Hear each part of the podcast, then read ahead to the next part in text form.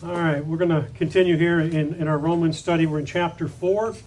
Let's go ahead and, and ask God's uh, blessings uh, on our study. Father, we thank you that no matter what the situation, even when we have these difficulties of technology, Father, we, we have your word that we can study, and we're just so thankful for that.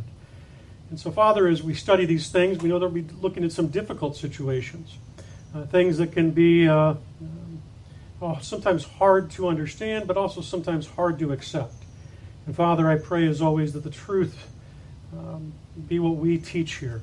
Uh, not trying to conform your word to our position, but trying to conform our positions to your word.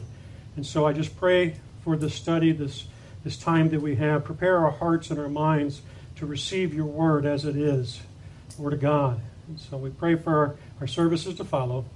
Pray for those who are traveling. Amen.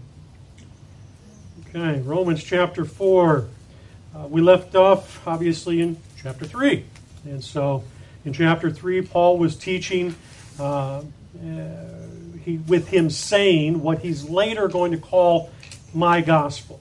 Paul left off teaching the, the uniqueness of, of his message, or talking about things that are unique in, in, in the end of Romans chapter 3, things that he's later going to call in Scripture my gospel. And so and as we get into chapter 4 here, we see some of the differences that um, uh, were before. And, and, it's important that we understand these distinctions. Uh, Paul just, again, made the point that his gospel, his message, does not violate the law, it establishes the law. You know, because the, the law was meant to prove a person's guilt, it was meant to stop their mouths, it was meant to show them that they needed God's righteousness. And instead of using it in that sense, uh, the Jews had a tendency to make it their righteousness in, in a way in which it was not intended to be. You know, obviously, that if they kept the law, then they could uh, they could be right with God. God was God was would look over their sins because of the death of those animals through the sacrifices and the following the law. But that was only because of them doing that by faith by doing those works that they did in faith, God was able to uh, apply a righteousness to them. But if you're doing the works apart from faith, guess what? It wasn't going to do any good. And, and the Jews had lost sight of that. And Paul is getting ready to use two of the patriarchs from the Jews to prove his point. Those two patriarchs, well, one I guess you wouldn't necessarily call a patriarch, but maybe. Uh, the, the first one being Abraham, he's certainly a patriarch. And in the second one, he's going to use David. And it's no accident, obviously, that, that Paul uses these two. Uh, we believe that one because Paul is moved by the inspiration of the Holy Spirit. It's, it's the Holy Spirit that drives Paul to use these two. But, but in, in a practical sense, he's going to use these two because Israel is built on the covenants that God made through these two individuals. And so, as we look at Romans chapter 4, keep in mind we're only going to. I, had originally wanted to get through verse 8, uh, but without this, this hiccup with the audio, it wasn't going to happen. Um, it's just too much to go over. So, we're going to try to look at verses 1 through 5. But then after after verse five, he's going to he's going to use David as well, which we'll talk about next week. But there's a reason why he's doing it, because of the covenant relationship that uh, God had with the nation of Israel, he's going to prove that, you know, just like he stated, that it doesn't his his teaching doesn't violate the law. He's getting ready to use David and Abraham to show that. Because Abraham was justified by faith. And so turn with me to Genesis chapter 12. Let's look at Abraham and David just real quick. Genesis chapter 12, verse 1.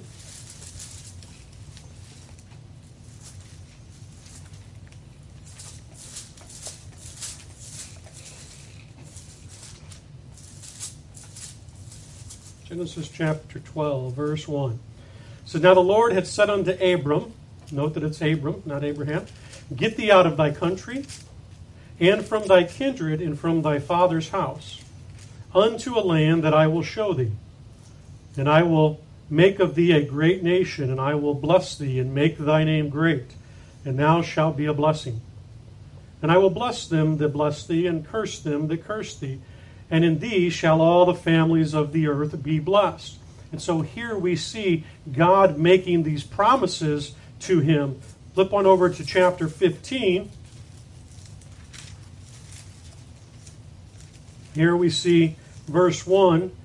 Um, After these things, the word of the Lord came unto Abram in a vision, saying, Fear not, Abram, Abram, I am thy shield and thy exceeding great reward. And Abram said, Lord God, what wilt thou give me, seeing I go childless?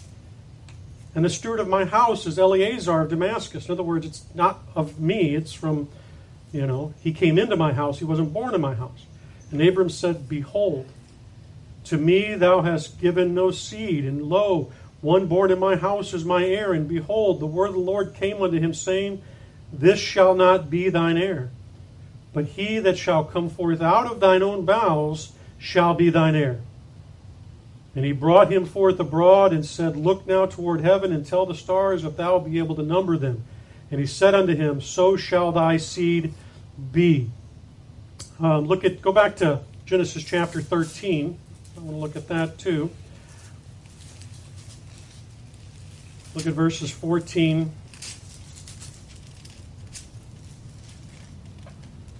14 through 18. And the Lord said unto Abram, after that, uh, after that Lot was separated from him, lift up now thine eyes and look from the place where thou art northward, and southward, and eastward, and westward.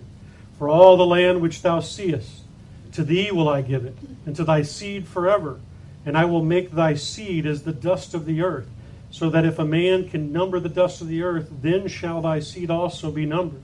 Arise, walk through the land to the length of it and the breadth of it, and I will give it unto thee. Then Abraham removed his tent and came and dwelt in the plain of Mamre, which is in Hebron, and there built an altar in the Lord.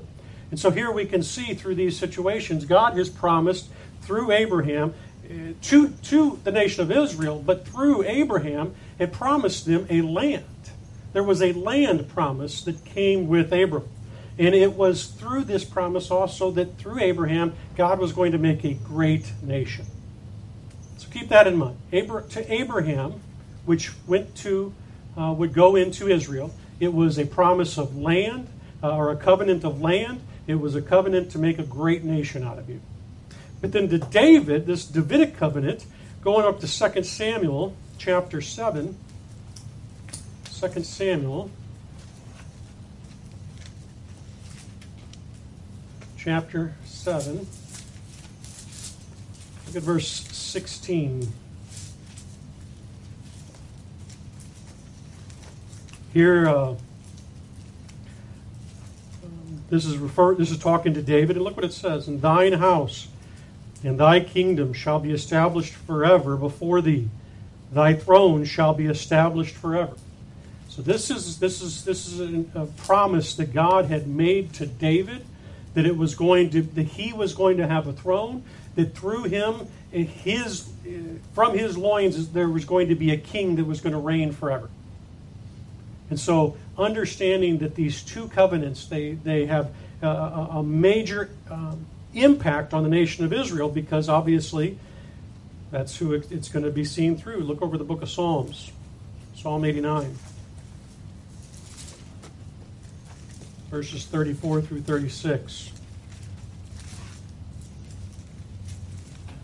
Here we can see a little bit more specifically uh, what God his position on this. Psalm 89, verse 34, he says, My covenant will I not break, nor alter the thing that is gone out of my lips.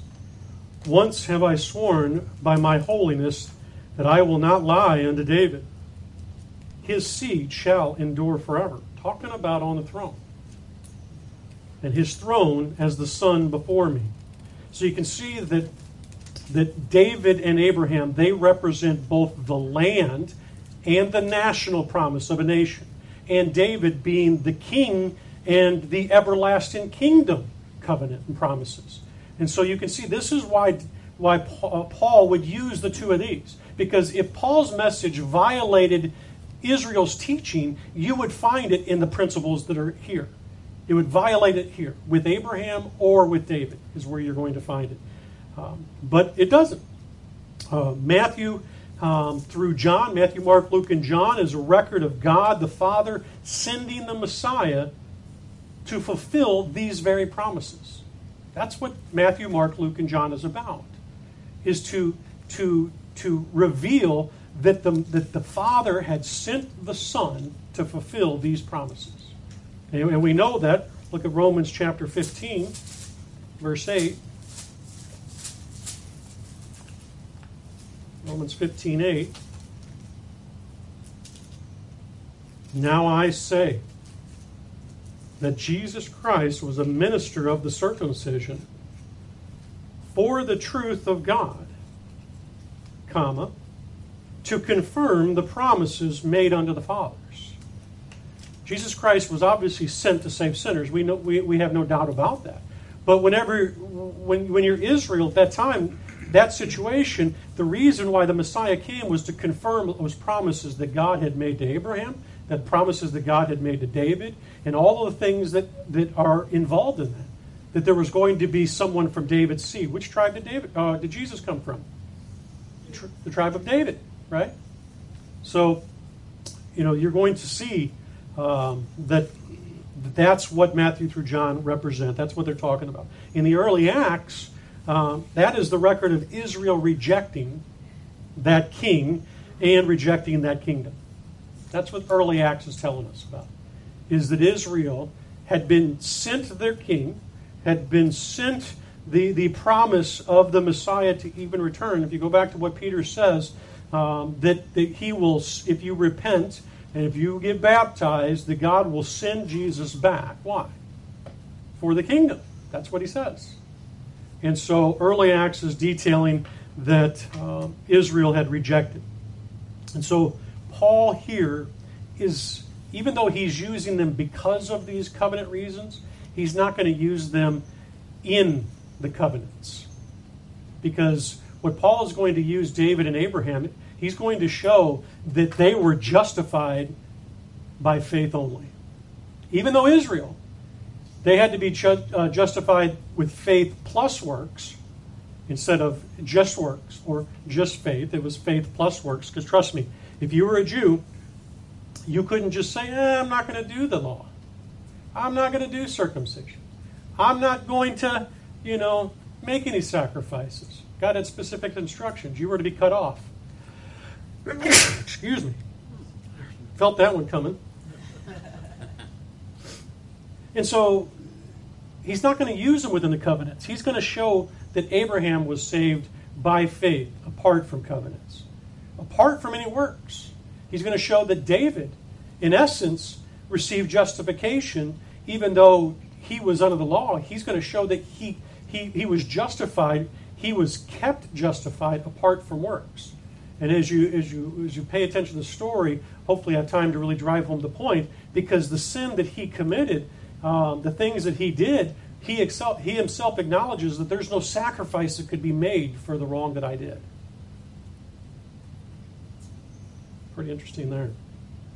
So, he's going to use David and Abraham to demonstrate the validity of his message that salvation by faith alone, apart from any works, apart from covenants, uh, or anything like that, is not a violation of God's principles at all. So, that was introduction chapter 4, verse 1. Let's read verses 1 through 3. Romans 4 1. What shall we say then? That Abraham, our father, as pertaining to the flesh, is found. What is Abraham found? Abraham concerning the flesh. I mean, the Jews especially love to talk about the flesh. Uh, they loved the idea of pointing out um, who they are as, as it relates to their heritage. For if Abraham were justified by works, he has whereof to glory, but not before God. For what saith the Scriptures? Abraham believed God, and it was counted unto him for righteousness. Now, obviously, the point that Paul's trying to drive home here that it was counted to him for righteousness was his faith. His faith was counted to him for righteousness. Abraham, again, the preeminent forefather of the nation, the one that the Jews always like to say, Abraham, our father.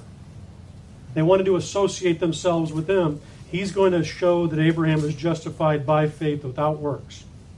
And he's going to say that if Abraham were justified by works, as he says here, then he would have reason to glory, but not to God. Romans 3.23 says, For all have sinned and come short of what? The glory of God. So guess what? No flesh will glory before God. No one's going to be able to. And, and so we need 1 Corinthians, actually, 1 Corinthians 1. Go to 1 Corinthians 1, verse 29. It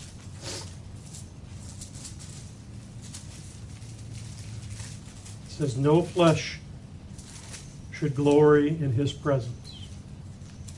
1 Corinthians 1.29 makes it says it as plain as day that no flesh is going to glory in his presence.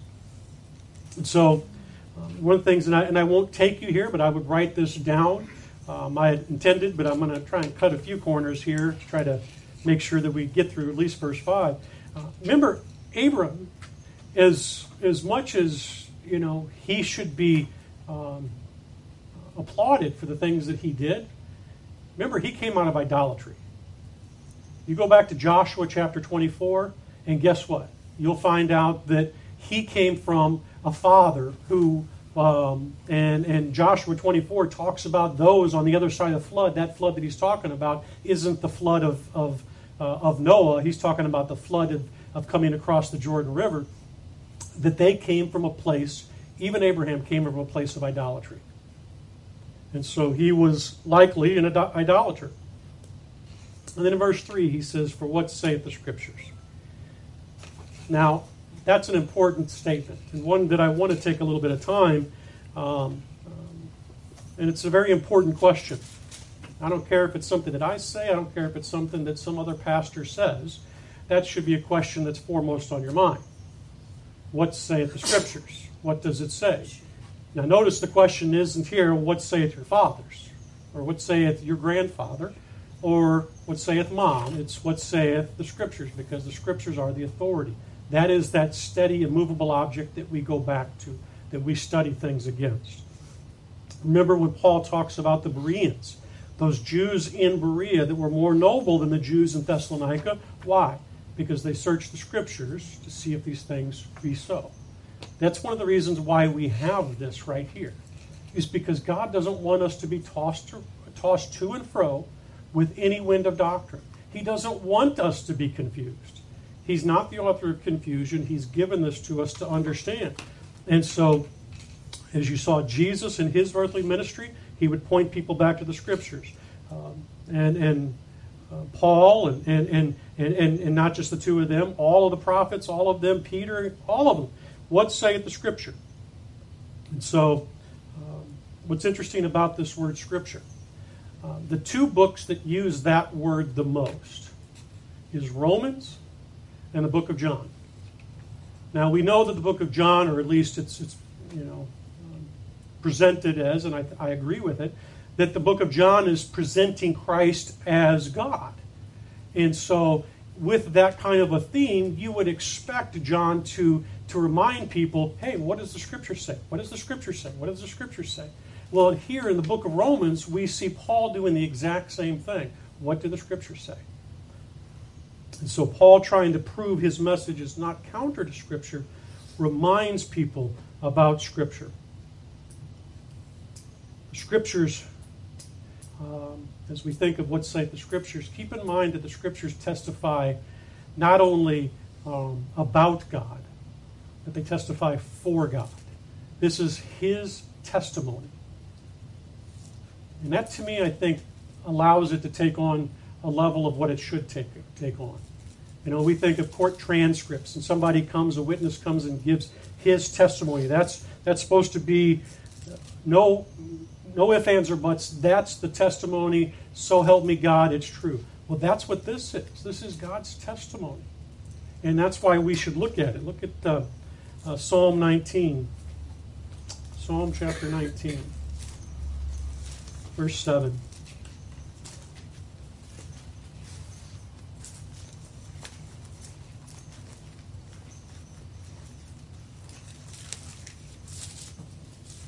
Psalm 19, verse 7.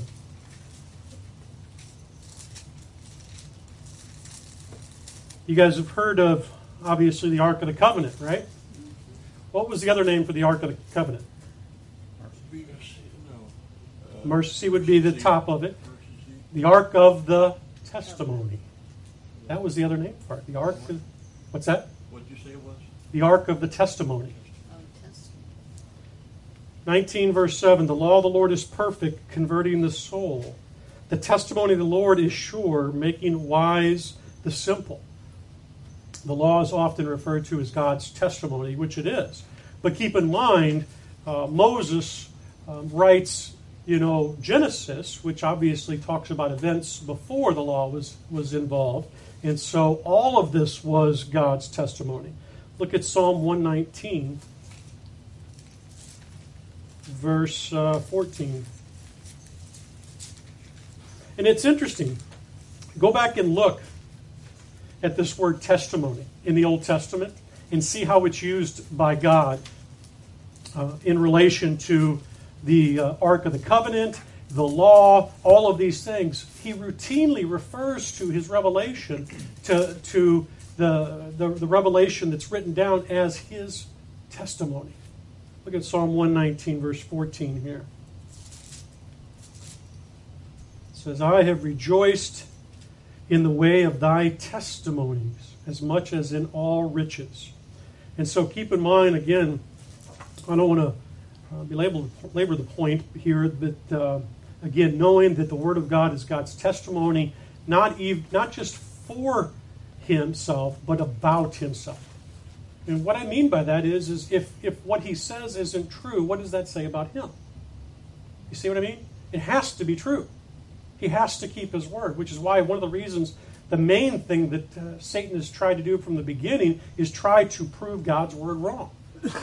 And so when Paul says here, for what saith the scriptures, it's a very, very important thing for us to consider because it's a testimony about and for God. Which means if it's, if it's God's testimony and it's God's word, um, where should that be in order when you consider the Scripture or your feelings? Or the Scripture and your um, instincts, or your conscience, or, like I said, any your feelings of, of anything like that. Well, I can tell you right now, it's it's obviously what the Scripture says. It should be before even man's logic, because I can tell you, um, the things that God does oftentimes defies our logic. It, it, it, when we think about the, the things that He's done, it defies logic. And so, too often, man, they, they, they examine the Word of God and they try to examine it and, and put it through the screen of their own thinking, their own feelings, you know, and, and, and we just can't do that. You're either going to believe this is God's Word, God's Word, therefore you take it as true, or you can try to say, well, I will determine if it meets my standard. Now, I don't want to be doing that. And and I hope that I hope you're wise enough that in your life, in your life on all issues, you're not trying to filter this through your understanding. Because sometimes there are things in here that are hard for us to understand and for us to, to accept. And so, Paul, when he says, What saith the Scripture? Remember, the, the challenges that you have today for accepting God's Word, you think of your world, the things that we see today the things that affect us, the hard things for us to accept Scripture on. Paul was challenging those of his day, those who had the mindset, well, wait a minute, what do you mean God's going to Gentiles? What do you mean God doesn't require circumcision? What do you mean you don't have to be water baptized? What do you mean Israel is no longer the preeminent group? Now, those were huge, challenging issues for them at the time. And Paul's point is what say the scriptures. And now you need, we need to apply that to ourselves whenever, anytime we want to try to filter the Word of God through our understanding, the things that we think that should be important. Well, what say the Scriptures? It says here that uh, this quote that he says, Abraham believed God and it was counted unto him for righteousness. Well, what did he believe? Well, we started to read some of that. Go back to Genesis 15. We only read the first part of that. Genesis 15, start verse 1 again. We read through verse 3, but we'll, we'll pick up in verse 1 just to get everything again. Genesis 15, 1. After these things, the word of the Lord came unto Abram in a vision, saying, Fear not, Abram. I am thy shield and thy exceeding great reward. And Abram said, Lord God, what wilt thou give me, seeing I go childless, and the steward of my house is Eliezer of Damascus? And Abram said, Behold, to me thou hast given no seed, and lo, one born in my house is my heir. And behold, the word of the Lord came unto him, saying, This shall not be thine heir, but he that shall come forth out of thine own bowels shall be thy heir. And he brought him forth abroad and said, Look now toward heaven. Tell the stars, if thou be able to number them. I think that's pretty interesting. He doesn't just say, Count the stars and tell me if you can number. Them. He says, Tell the stars if you can number them. To me, I just think that's really neat. And he, and he said unto him, So shall thy seed be. Verse 6. And he believed in the Lord, and he counted it to him for righteousness. So, what did Abram believe? All right, come on. Yeah, he believed. He believed what God told him to told him. Right? You know, people, and, and maybe some of you have, have, have, and I'm kind of getting ahead of myself here. Some some churches are going to teach you that all in the Old Testament they looked forward to Christ's Christ's death on the cross. That he that, that Abraham, David, and all all them they looked forward to the cross. No, they didn't. It was accounted to David for righteousness because he believed what God said. And God said that your heirs your, from you are going to be as the stars of the heaven. And because Abraham believed God, God says, ah, because of faith. God knew what Christ was going to do. Abraham didn't know what Christ was going to do. But because God knew, God could apply righteousness to Abraham because Abraham responded in faith. Okay, so I have a question. Yes, ma'am. Believed him because he believed that he was going to give him a seed. And we know that from that seed is where Christ will eventually come. And so, not knowing Christ or not knowing what we know today, essentially that belief was reflecting on believing in Christ without him even knowing it. Does that make sense? Well, yeah, that's that's kind of what I was just trying to say. So, if if if if I didn't, you probably just explained it much better. Oh, well, Yeah. when I was reading something, Yeah. scripture when you were talking. I was trying to Right, and so yeah, Paul, or, or I'm sorry, Abraham didn't believe in the future Messiah here. That hadn't been revealed yet. What he believed in is what God told him to have faith in. Abram, Eleazar is not going to be your heir. Look up, count. Your heirs are going to be as many as the stars. And Abram believed God, and it was counted to him for righteousness. So that was by what? Was it was it works? No. It was by faith. It was by faith, and it was by faith only. The other thing that I want to point out here is if you're using a King James, uh, which is what I use and which, which is what I prefer, it says believed in the Lord. Okay? Now, this is one of the things about why you have to study Scripture because Paul, the Holy Spirit, tells us that it wasn't necessarily believing in the Lord as, as we would use it today. It certainly fits the way the King James uses it. But we think of, you know, the idea of how James talks about even, even the devils believe in God, right? So it's not that he believed, oh, wow, there is a God. It's not that Abram just said, oh, wow, I believe in God. No, it's I, he believed in what God said. And we know that from Romans 4, verse 3, because notice what it says. For what saith the scripture? Abraham believed God. Not just believed in God. See, which one is going to have saving faith today? Believing in God or believing God? Believing God. You better believe in the death, burial, and resurrection. You can believe in God all you want. You may believe God's in the trees, the, in the air, the wind. You might even believe God's in the heaven. You, you might be a Muslim. You might be in, in all kinds, filling it, all kinds of religions. But you better have faith in what God says you better have faith in. So you better believe God. And Abram did that. And that's why it expresses he believed in him. You know, we use that expression today with ourselves. But make sure you understand it's not enough just to believe in God. You've got to believe God. And God has said all have come short of his glory and that there's only way for what, for righteousness. And just like Abram, in order to get righteousness, had to believe God about, about um, him having children, guess what we have to believe today? In order for us to get righteousness, it's not going to be enough. Well, one day I'll have children. That, that'd be silly, wouldn't it?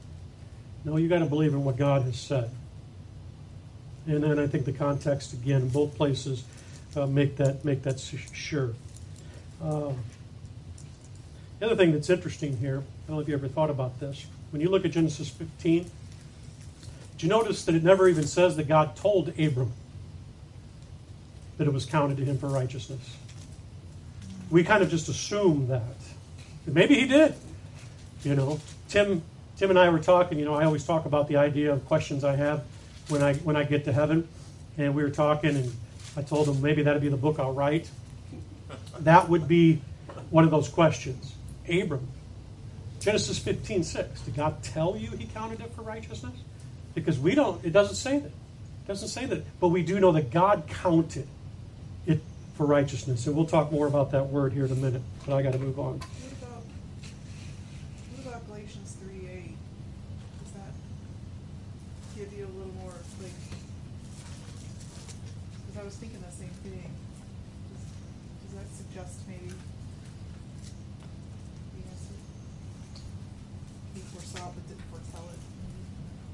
And the scripture foreseeing that God would justify the heathen through faith preached before the gospel unto Abraham, saying, In thee shall all nations be blessed. Well, from that there, it tells what know, what was said. But as far as you know, him knowing that he, he, he was righteous, uh, that's what I'm referring to. So. Yeah, and I'm just saying foreseeing versus foretelling, meaning it says he didn't tell. Yeah.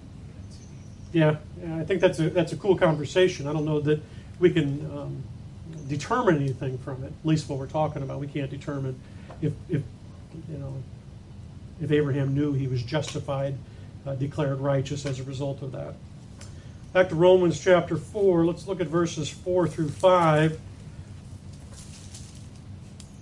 Romans four, verse four. Now to him that worketh is the reward not reckoned of grace, but of debt.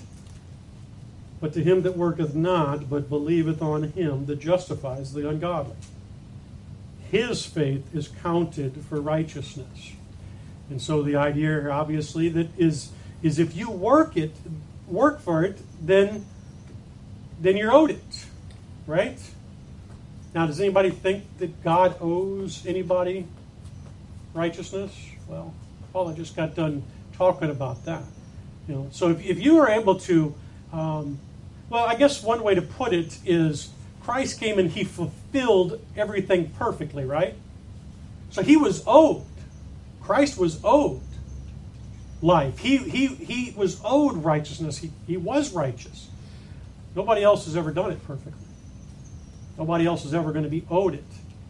Now, keep in mind that, again, Israel was saved with works, not by works. With works, it was by faith with works. You know, you, they, they couldn't have just faith and not do any works. We talked about that. And they couldn't just have, have the works and not have the faith. They had to have the faith too. And so you would, ex, you would expect that, or you would hope that the reason why they did the things that they did was because of faith, although many of them didn't. Look at Ephesians chapter 2, talking about this debt Ephesians 2 8 and 9. says, For by grace are you saved through faith, and that not of yourselves, it's a gift of God, not of works, lest any man should boast. And so, um, if there's any verse um, that should prove that no works are needed or even allowed, that's the one. And so there are many churches out there that, again, that teach sacraments. There are many churches out there that teach a works-based system, and I'm talking about those even a Christian, um, a Christian belief or foundation. Um, that's why you should avoid that stuff. And then there's obviously other religions that aren't Christian at all, and they teach a works-based system altogether. Whenever you look at that scripture, as we understand Ephesians 2 8 9 to te- tell us um, that there are no works um, allowed whatsoever for our justification. It's not going to be accepted. Back here in Romans 4, we see this counted. We saw it twice, actually, if you noticed. And we also see in verse 4 now to him that worketh is the reward not reckoned. That's the same word as counted, that we also see counted for righteousness. I guess it's a southern slang on the word counted here. It was reckoned, it was counted, it was, and the other word that you would see is imputed. The doctrine of imputation. Christ's righteousness was imputed unto me, and my sins were imputed unto him. And so, know that uh, we see that down, drop down in verse four, chapter four to verse twenty-two. 422 and therefore it was imputed to him for righteousness and and and, and i would tell you that um, again we don't have time to go there but if you go to philemon um, what chapter all right chapter 1, because there's only one chapter, verse 18. Paul uses, we can use this as an illustration. Paul is talking about someone he got to know in Rome named Onesimus. He's writing a letter to Philemon, and he says that if Onesimus owes you anything, you can put that on my account. You can impute that to me. Well, that's what righteousness has to do with, is, is that our sins were imputed onto Christ, and Christ's righteousness were imputed onto us. And so, um, keep that in mind. Back here to Romans, though, um, and, and, like I said before, even though here this is talking about uh, uh, works um, um, not being required, as I've already said multiple times, uh, works were required at one time, weren't they? Does anybody have any questions or doubts about that?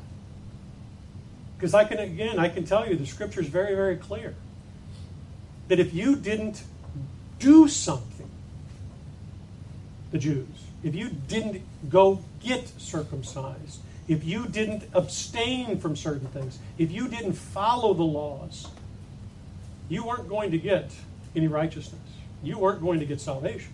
You had to do. So it was faith plus works. And so, again, Paul here, even though he's talking about um, in the past it was by faith, um, ultimately, what you need to understand is it's no longer of works. And Paul says as much as that. Look at chapter 11. It'll, it'll be required then later also. It will be required again. Look at Romans 11, verse 6. Because it's not just my words, it's not just my interpretation. Paul says it himself, Romans 11, verse 6. And if by grace, then it is what? No more works. No more of works. What does no more of works mean? It means no longer of works. used to be. Yes. Otherwise, grace is no more grace. And so this is this is what Paul is saying. He's using two examples He's using two examples of, of, of, of Israel's past to show Abraham was justified by faith only. He's going to use David. Um, and unfortunately, I'm not going to have time to get into um, what some people to see as a major contradiction in Scripture. And, and I'll just tease next week because this is what we'll talk about. Is um, Paul? Paul says that that Abraham was saved um, by faith without works. What does James say? James says he was saved with works. Now, a lot of churches are going to tell you, well, that's not what it means. But what did we just got done stressing a minute ago? What saith the Scriptures? Not what is our church tradition. What saith the Scriptures? Let's go to James real quick, and then, but we'll talk about it next week when we got more time to give it its due. Turn to James, chapter two. verse 21. James 2, verse 21. Now, just again, as you turn in there, what does the word justified mean? Sorry, made right, declared righteous. James 2:21 was not Abraham our father justified by works, comma when he had offered Isaac his son upon the altar, you mean he did something? He didn't just say, "Well, we'll just pretend I did it." I have faith that I probably should have done it, but no. He did it. Verse 22 Seest thou how faith wrought with his works? And by works was faith made perfect. The word there is complete. And the scripture was fulfilled, which said, Abraham believed God, and it was imputed unto him for righteousness. And he was called a friend of God. Now, a lot of churches are going to try to explain this away. They're going to change the text, they're going to change the meaning. But guess what? You don't have to do that. And, I'm, and I want you to understand, James is talking about salvation. talking about justification before God, not justification before man. Look up at verse 14. What does it profit, my brethren, though a man say he has faith and have not works? Can faith save him? Yes. Yes, faith alone without works can save him. Guess what? Today, faith alone, apart from works, does save. Now, that's not what James's message was about. But that doesn't mean James was wrong. Um, and we'll talk more about that next week. But, but you have to understand, we have to let God's word be true and every man a liar. God's word is true, and anyone who wants to change it into something else because they don't understand that James, I'm going to tease a little bit. Go back to James. Tease a Just for your understanding, I don't want you going home saying, Wait, that don't make any sense. Paul is writing to the body of Christ. James isn't. Look at James chapter 1, verse 1. And I guess my question is, is which tribe are you? James, a servant of God and of the Lord Jesus Christ, to the twelve tribes which are scattered abroad. There's a reason why James says what he says, because he's not writing to you. He's writing to Israel. And guess what Paul says? There is no more Israel. And so we don't have to change James's words. We can let the scriptures be true and understand that there was a time when it was faith plus works. Right now, there is just faith. In the future, it will be faith plus works again. And it was originally with Abraham, just faith. So, but we'll talk a little bit more about that um, uh, next week. Any questions? I hope you understand that because that, that's really important because we, we have to make sure we don't change the Word of God. And, and this is one of the reasons that how this is one of the reasons in which we need to make sure that we understand understand the Scriptures uh, rightly divided. All right.